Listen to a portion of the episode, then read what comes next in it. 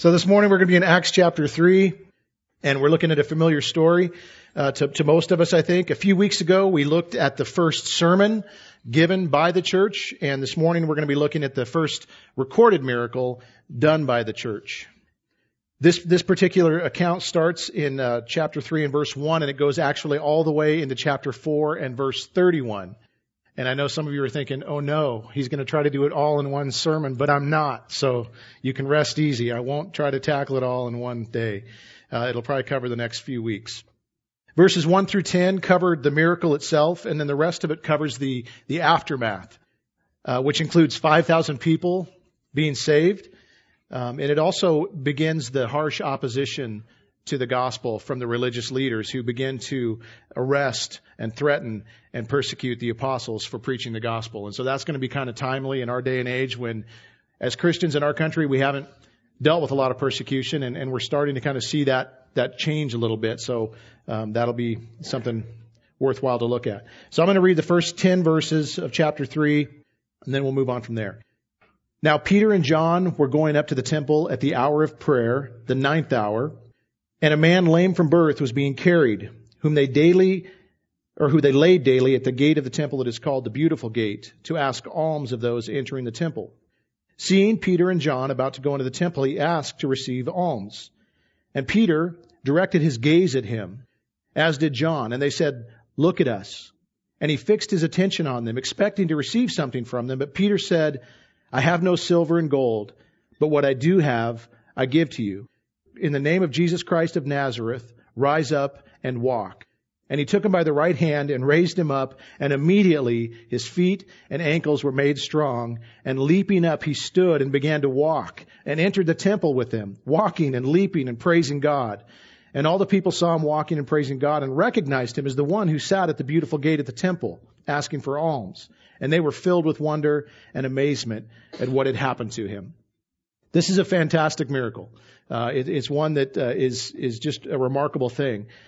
As we as we see this starting out, as David mentioned a couple weeks back, the apostles made it a habit to go daily into the temple, um, not because they aligned with Jewish teaching and, and the ceremonies and so forth anymore and the practices, but because it gave them an opportunity to talk to people about Jesus.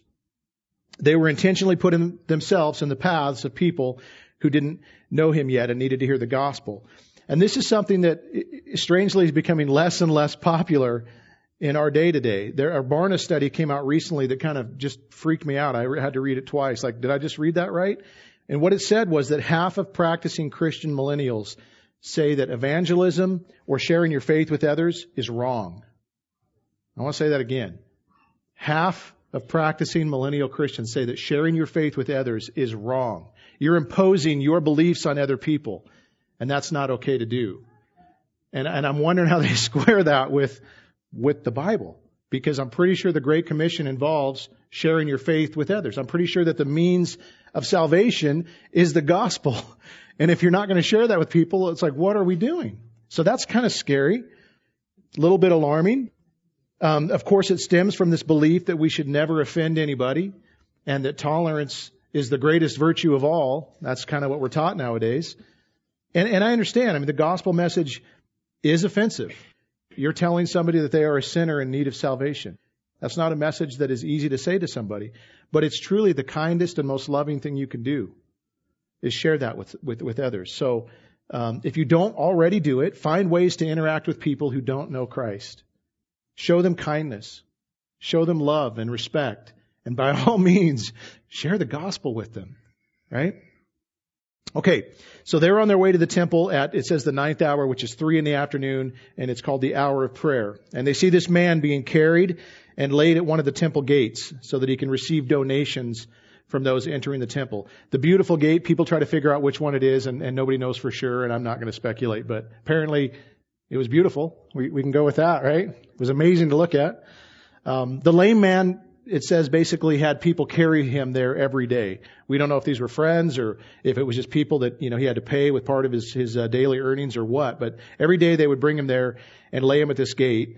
Um, and, and, the reason for that is that devout Christians or devout, excuse me, de- devout Jewish people, devout followers of God at that time, uh, they had three things that they you know, had to do: read the Torah, worship in the temple, and give alms to the poor. And so this provided the perfect opportunity for people to do that. It's not, you know, a whole lot different than what we see with homeless people standing at busy street corners, you know, knowing that there's going to be a lot of traffic coming by and they've got their sign out and people are going to give them stuff. So it's a prime prime location. Not only was this man lame from birth, but we're also told in the next chapter that he was in his 40s. So a really long time to be this way. This would have been an extremely, extremely humiliating existence. If you, if you think about what that would be like, you can't walk anywhere. You rely on people to take you places.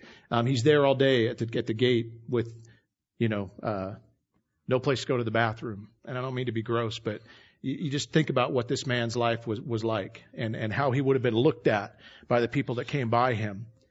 People would have walked by and assumed that he was cursed by God, that God didn't like him at all, that he had done something to deserve this. That's kind of the mindset. And if you think back to John chapter 9, if you remember the story of the man born blind from birth, this was the, this was the understanding of that, that too, that the, the disciples asked Jesus the erroneous question, who did this? Was it this guy that sinned or was it his parents that he was born this way?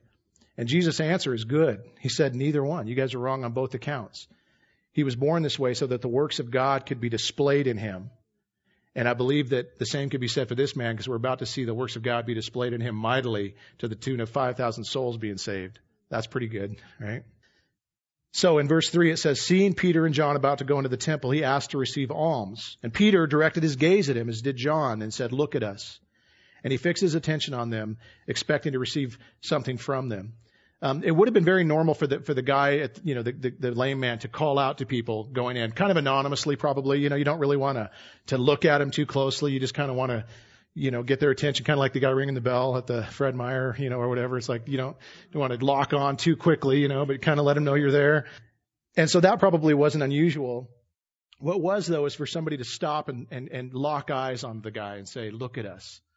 Because I don't think this guy was treated as human very often. I don't think he was treated as somebody like that. He was treated as less than human. And so for Peter and John to stop and say, look at us, it would have humanized this guy in a way that he wasn't used to. I don't know if you're like me or weird like me, probably. Some of you won't admit it if you are, but when I see a homeless person on the street corner, I, you know, I, I become very distracted with the traffic and I try to be very, you know, okay, I got to look somewhere else and I'm trying not to make eye contact, but you don't want to not make, you know, you want to make a little because you don't want to seem like you don't care, but you don't want to make too much. So you, you know, I'm staring at the traffic and then I'll kind of give a quick little head nod to make myself feel better, but I don't want to lock on, you know, and these guys locked on, which is good. It would have made this man kind of take note that these guys are a little different. I want to point out that Christians should value all life, all people. Among, you know, everybody that's out there in the world right now, we should do this the most. And I, and I don't see that. I, social media depicts things a very different way today in the way that people look at each other and treat people and view people. If your version of Christianity exclude excludes certain types of people, it doesn't match up with what our Bible teaches us and what our Lord modeled for us. This church is filled with certain types of people, quite frankly, that didn't deserve grace from God, and yet we have it. And so we need to remember that as we go out into the world and, and deal with people. This man here assumed that he was going to receive money from Peter, but Peter says to him, I don't have any silver or gold, but what I do have, I give to you. And I don't want to go too far down a side trail on this thing, but I do want to point out that these faithful men of God, capital A apostles, were short on cash, apparently. Right? They didn't have any folding money, as I like to call it. Folding money is the greatest thing in the world. When you open your wallet and you got a little folding money in there, that's a good day. They didn't have anything to give, is what they said, as far as silver and gold went. And, and I just, you know, there's this gospel out there that, that teaches us that God only wants us to always be healthy, wealthy, and happy. And they seem to all have a lot of silver and gold. I've noticed that. And, and I want to point out that these guys are men of God and their lives probably didn't look great most of the time. Most of these guys would die a horrible death for their faith in Christ. But what they did have was so much better than silver and gold and health and wealth and all these things that are promised. They had Christ. And Christ is the real prize. And, and so he's, he's offering this guy something that is better than anything money can buy. He introduces him to Jesus Christ, which is phenomenal. In the name of Jesus Christ of Nazareth, rise up and walk. And he took him by the right hand. I, I can't, can't imagine the faith that Peter had at this point because I'm just picturing this going really wrong. You know, you grab this guy's hand and it's just like, you know, it, it, yeah. Peter thought this guy was going to stand up. When you grab somebody that's been lame for 40 years by the hand and pick him up, you assume something's going to happen. And that's faith. It says he took him by the right hand and raised him up and immediately his feet and ankles were made strong. And leaping up, he stood up and began to walk, entering the temple with them, walking and leaping and praising God. This is just crazy miraculous. Never used his legs or feet. And immediately all the atrophy, all the, you know, was gone. It wasn't like, you know, I try to you picture like a calf, a newborn calf kind of, you know, wobbling, and falling down a few times. That's not what we, there's, you know, he didn't have to get his, his legs under him. He just was going. He was up and moving and jumping around. Fully functional feet and legs. And he heads straight into the temple. I like this because a man with a disability would have never been into the temple before. This would have been his first time. He wouldn't have been allowed in there in his condition. And that's where he wants to go first. And verse 9 says, All the people saw him walking and praising God, and they recognized him as the one who had sat at the beautiful gate of the temple asking for alms. And they were filled with wonder and amazement at what had happened to him. Isaiah 35 is happening in front of these people. If you go and read, I'm not going to read the whole chapter, but Isaiah 35 speaks of a time when Messiah comes and everything changes. And one of the things that it says happens, it says that the, the glory of the Lord and the majesty of God shall be seen among them. And one of the things is that the lame man shall leap like a deer. And they wouldn't have missed that. That would have been a very familiar passage of scripture to them. And they're watching this guy that had been lame as long as they can remember now just bouncing around this place just like a deer would. They shouldn't have been any mistake about who was responsible for this miracle. Of course, as we're all prone to do, they uh, want to make Peter and John the heroes of this story. They, they, they want it to point to, to men and to exalt men. Um, one commentator pointed out, and it's kind of funny, that the apostles uh, were accused of being drunk and divine in the same week. I'm like, that sounds about like the right, the right thing for church leaders to experience. I think you get a little bit of both. You're the best. You're the worst in the same week. I can relate to that sometimes. Acts uh, the, the verses 11 through 16 we're actually going to get into more next time, but, but it goes on to say that while the, the lame man, while he clung to Peter and John, all the people, utterly astounded, ran together to them in the portico called Solomon's. And when Peter saw it, he addressed the people, Men of Israel, why do you wonder at this? Or why do you stare at us as though by our own power or piety we have made him walk? Peter gives credit where credit's due. He says, don't, don't look to us. Don't point at us. And he points towards Christ. And in verse 13, he says, The God of Abraham, the God of Isaac, and the God of Jacob, the God of our fathers, glorified his servant Jesus, whom you delivered over and denied in the presence of Pilate when he had decided to release him. But you denied the holy and righteous one. Those are terms for Messiah. And you killed the author of life, whom God raised from the dead. To this we are all witnesses. And in his name, by faith in his name, he made this man strong, whom you see and know. And the faith that is through Jesus has given the man the perfect health in the presence of you all. Um, I'm not going to, we're going to get into Peter's sermon more next week. Uh, Peter talks about this faith, and, and I want to just point out right now that I believe the faith that it's referring to right now is Peter and John's faith, not the lame man's faith, and that'll become important in a second. But, but I believe that's what is, is clear here. That, that guy didn't expect anything to happen at that point. Peter and John did. I love, though, that at a time when Peter and John could have easily taken some of the glory for themselves, gotten a little adoration from the people. You know, they've been kind of made fun of for quite a few years by following Jesus, and now they're kind of rock stars. Would have been very easy to say, you know, I'll take a little of that. And they don't. They immediately deflect that to where it rightly belongs. No, you don't praise us. We don't receive glory. He does. Jesus does. And I hope that that's something that will be said about us as pastors for, for, for years to come. I hope that we never get to that point where, where we, you know, take any of that for ourselves, but that we always point it back to who it rightly belongs to, um, Christ. Okay, before I cry, I'm going to shift gears a bit and we're going to take a little time to talk about healing because healing is something that is still a, a big subject in the church today um, with some misunderstandings, and, and I think it's uh, it comes up a lot. So we're going to attempt to answer four questions in regards to healing this morning. First one is, does God still heal today? The second one is, should we expect Him to heal? The third one is, what if He doesn't heal? And the fourth one is, what is the purpose of healing? So briefly, we're going to look at these. Uh, does God still heal today? Absolutely. we see it. We see it over and over again. Now, maybe not on the scale of what we see in the lame man with Peter coming up and doing this. Um, you know, I, I hear people tell stories of things that are crazy miraculous, and, and, and I'm not saying they can't happen. Maybe they do. But normally what we see more often is God healing sometimes through ordinary means like doctors and medicines where we pray for somebody here in the church and they come back and say, you won't believe this. You know, sometimes it's not ordinary means. Sometimes it's stuff that can't be explained by science. You know, the doctor comes back and says, you know what, it was there last week and this week is gone and I don't know what to say other than it looks like a miracle. Right? We see those things. Since the eight years we've been in the church, we haven't seen anybody lame from birth, leaping around like a deer, but we've seen some crazy stuff happen.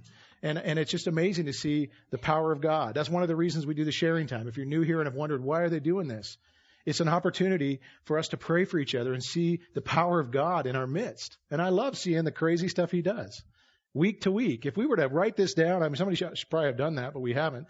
It just logged all the stuff that He's done in the eight years we've been a church, or almost eight years it would be astounding. I mean, you'd, you'd probably have quite a quite a ledger of things going. So, um, yes, he does heal today, and and and so that that part is a pretty easy answer.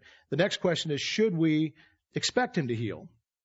And I would answer that yes and no, and I'll explain why. Our God is able to do anything. He is absolutely able to do anything. So we can pray with an expectancy that anything we ask is possible. I believe that with all my heart. I believe that anything we ask, God is able to do. He's proven so, so many times his power and his authority. And so I know that to be true. But we also need to accept that God's ways are not our ways. And, and, and our mind and his mind aren't always the same. And there are times when he chooses not to heal. We hang out with some pastors that we don't always align with theologically. Um, and recently we were at a meeting where a couple of the pastors asked for prayer for a couple of medical things that were going on, either in themselves or in the family members. And it's always interesting to hear the way they pray there. And, and sometimes we hear it here too. Um, they're very well intentioned prayers, but the underlying assumption is that God is obligated to heal because they are praying in faith and because they are, um, because God is good. And so, so you'll hear this kind of almost uh, a, and it is a prayer of faith, but it's, it's almost like this authoritative thing, like they I don't know. I, maybe I'm saying this wrong, and if I'm, I'm sorry, but it, I sometimes feel like they feel like they've kind of got God's arm behind his back a little bit. Like we're praying the right way, and you're good, so this better happen. And, and I always feel uncomfortable when I when I hear that, because to me, faith isn't just believing really hard or the power of positive thinking. Faith is trust. And I just heard David pray for Paul, and I heard him say it was perfect. God, we want this to be. We want we want to pray for healing right now, but ultimately we trust you.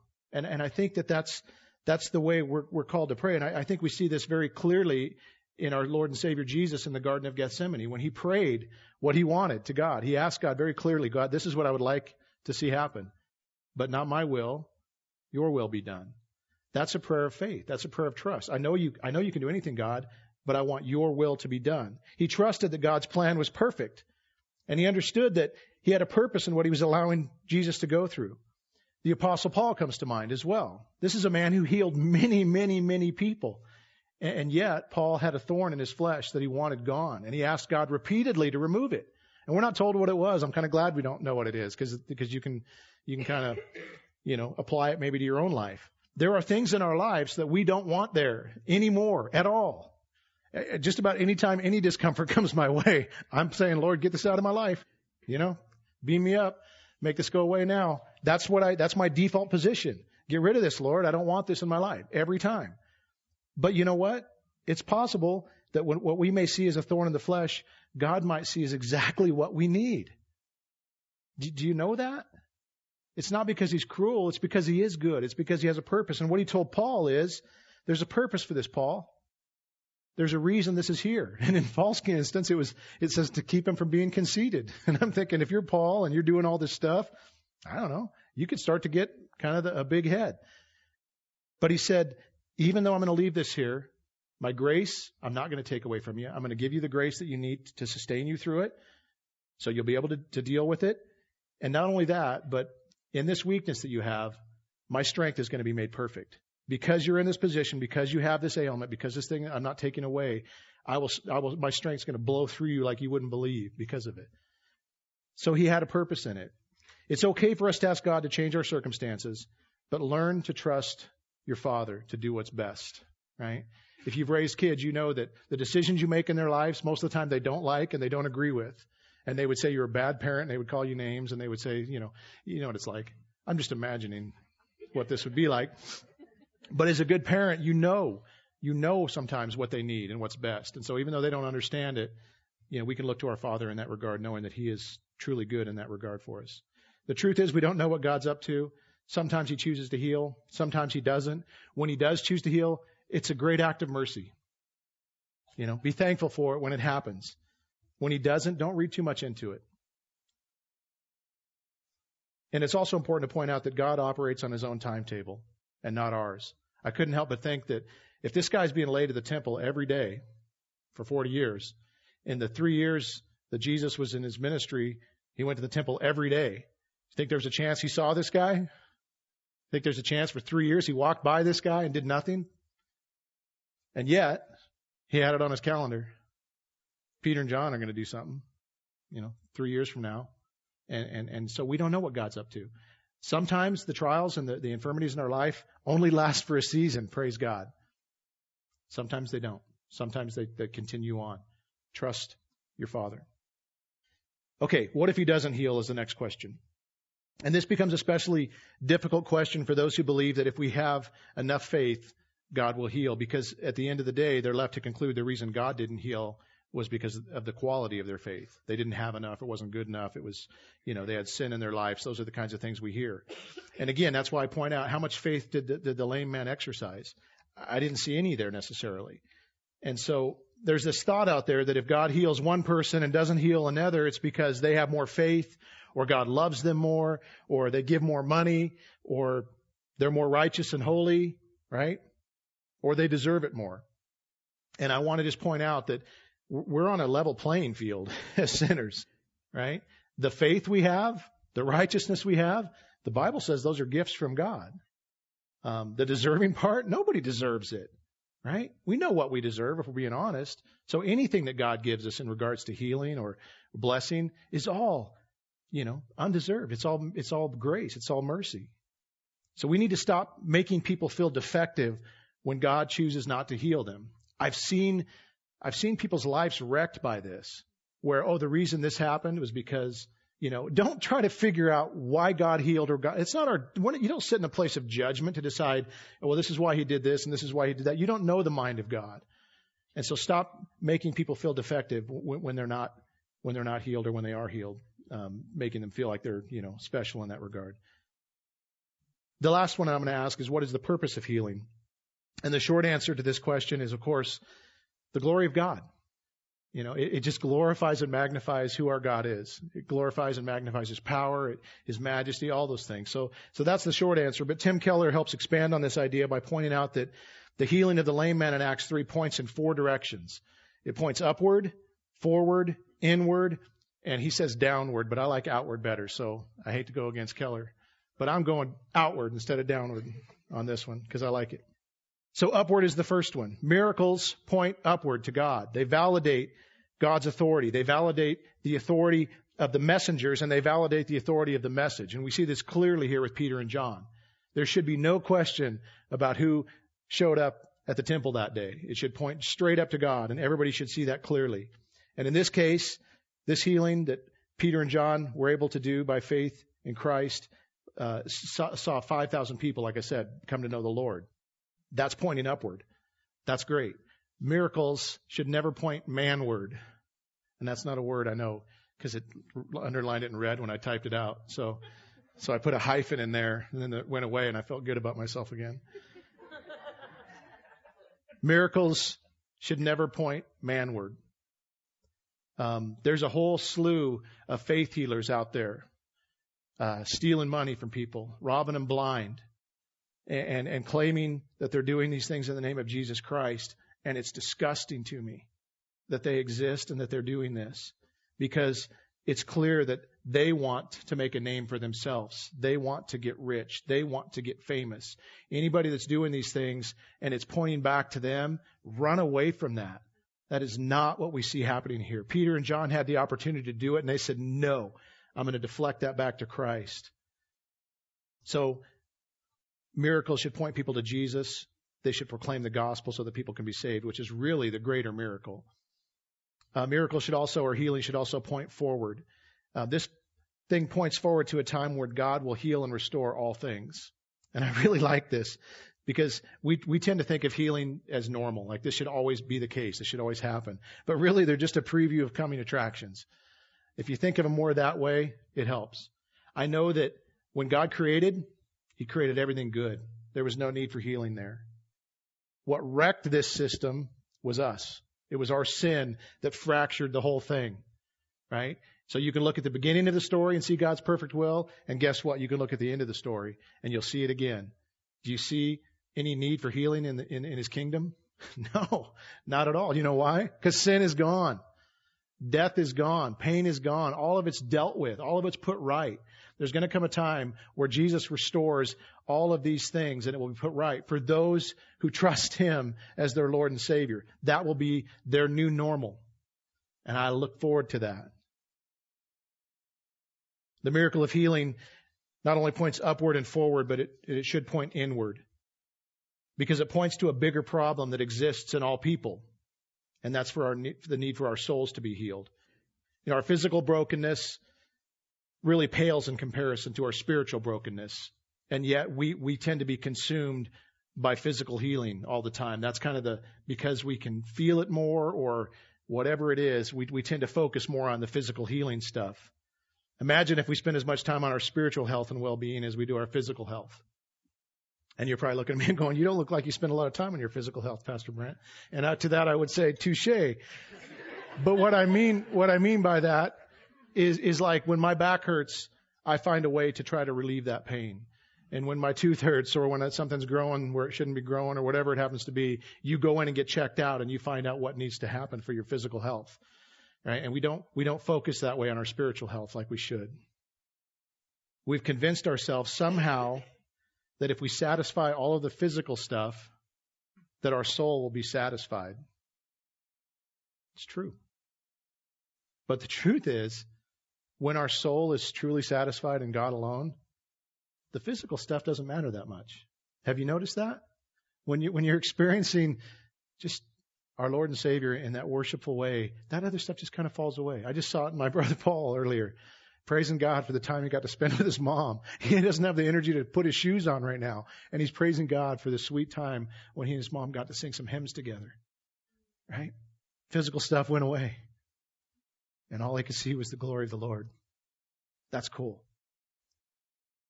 Spiritual health is much more important and should be our priority. And I can't help but think that this man had probably convinced himself that if only I could walk, if only I could walk, then I would truly be happy. And, and to be sure, this guy was pretty happy, right? For a time. This changed everything. So of course he was happy. But I know people that have walked their whole life and they ain't that happy. Right? So, so walking doesn't equal happiness is my point. And we do this all the time. We find these little if onlys, right? If only I had more money, I'd be happy. If only I had a better job. If only a better car. If only I was married. If only I had a different spouse, sadly. We do these kinds of things all the time. All of these if onlys. They're like mirages that a man who's dying of thirst sees in a desert. That's what the if onlys are like, right? You get there and it's like, well, that, that didn't do anything. And then you see another one. Oh, I gotta go that way. Christ is the only one who can quench our thirst, satisfy our hunger, and rescue us from our condition. Now, the last direction that miracles should propel us is outward or downward, if you like. Miracles should cause people to testify of God's power and give him the praise that is due his name.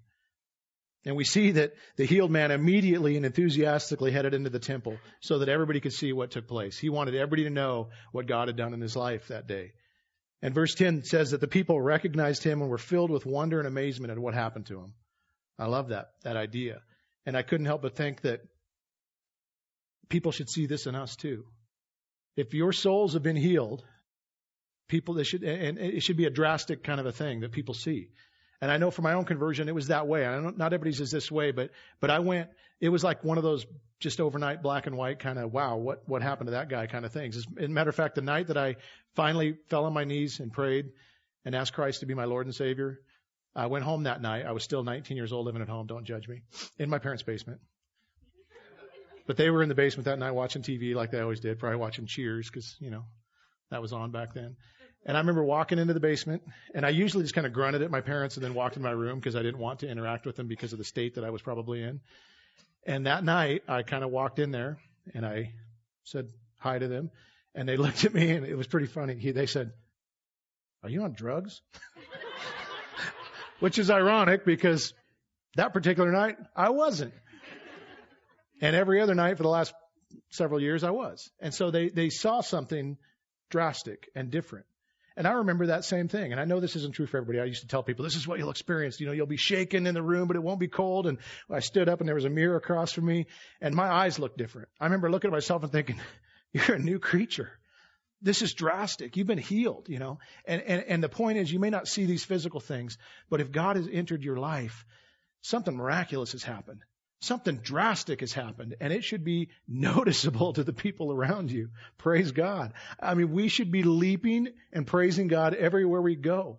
That's what I couldn't help but think about this week. I think how many times do I just get so, so down and so much in a rut and I focus on the problem that's right in front of my face and I focus on the wrong things when we should be just like this man appreciating everything that he's done for us.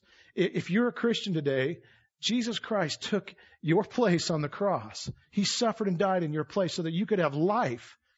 And what are we doing with that?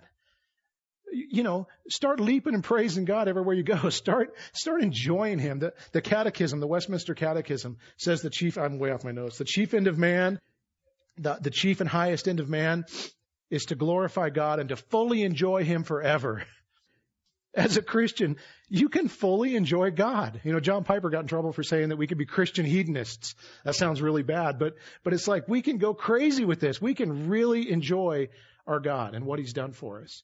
And I hope that, you know, that's kind of more your mindset as we go through life. Sometimes we need to take a step back from what we're looking at, you know, and get a big picture kind of a scope of things. Think about who you are. Think about where you live. Think about what life is like for us here. You know, maybe compare it to a guy who's been lame for 40 years or a Christian right now who's hunkered down in a cave with a little scrap of Bible, afraid for his life if somebody finds out he's a follower of Christ. You know, we have it pretty good and we have an opportunity to let other people know. So, so this should really fly outward when these miracles happen. Okay.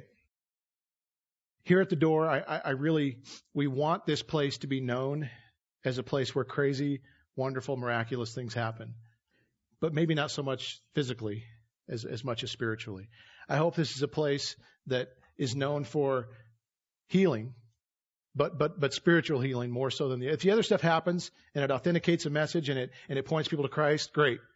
But I want this community to know this is a place where broken people can come and they can find health. They can find healing and wholeness. They can find Jesus Christ here. And I hope that that becomes more and more what this place is known for. We try to open our doors up to get more and more people in here as much as we can, and that's the reason. Ultimately, um, we want this church to be all about the person and work of Christ, so that anybody that comes in here will hear the gospel and have a chance to be healed. If you're like me, when you read a story like this, um, you, you, try to identify with somebody in it a little bit. And, and of course I want to identify with Peter and John. I'm like, these guys are awesome. Look at them go, man. They're, you know, they're, they're walking in with authority and faith and they're like grabbing guys by the hands and picking them up and they're leaping around. And I'm thinking, that's who I want to be like. I want to be used mightily of God. That's who I want to identify with. And then I step back and think, you know, there's probably somebody in this story that represents me a little bit better than those guys do. And as I thought about this, I am the lame beggar. That's me. I'm the guy who, apart from Christ, was helpless and hopeless and had no chance of any kind of life. And yet Jesus sought me. Jesus sought me when a stranger. Great song. He found me. He said, look at me. Look at me. It's amazing to me that, that, you know, I mean, why would you want to interact with a lame beggar? Why would you want to pay any attention to that guy? And I think about that. Lord, why would you want anything to do with somebody like me? And yet he did. And he offered me healing and he offered me wholeness. And, uh, there's, there's nobody in this room that he won't do that for if you come in faith and, and ask him to enter your life and, and just wreck you. Jesus is what we need. It's not silver or gold or anything else you can imagine. We need a savior. 1 Peter 2:24 says he himself bore our sins in his body on the tree that we might die to sin and live to righteousness. By his wounds you have been healed. Our healing came through Christ's suffering and that's what the table represents is his body being broken and his blood being shed so that lame people sorry but lame people could have healing and life. And I am the chief of the lame I'll admit that. So this table is set for believers. If you know Christ as your Lord and Savior, remember what He's done for you. Enjoy what He's done for you. It's okay if you, you know, don't get crazy, but if you want to leap up here this morning to the communion table, that's okay. We can enthusiastically appreciate all that God has done for us and then hopefully take it outward into the world around us that needs it desperately. So Father, thank you so much for this uh, account of a lame man healed. And Lord, we know that spiritually speaking, um, we all have the same issue. We're all broken before you. We're all alienated from you because of our sin. Thank you so much for sending Jesus Christ to the cross on our behalf. We thank you that he lived the life we could never live and he died in our place, a death that, that we deserve to die, and yet he allowed his body and blood instead of our own. Thank you so much for his resurrection from the dead, Lord. The fact that he came back to life means that sin and death has been conquered. It means that we do have a future hope where we know that all things will finally be put right. And Lord, we just look forward to all that you're doing in our church, in our midst. Lord, may this be a place where people know they can come and, and receive healing, but, but the most important kind of healing, Lord, spiritual healing. We ask that in Christ's name. Amen.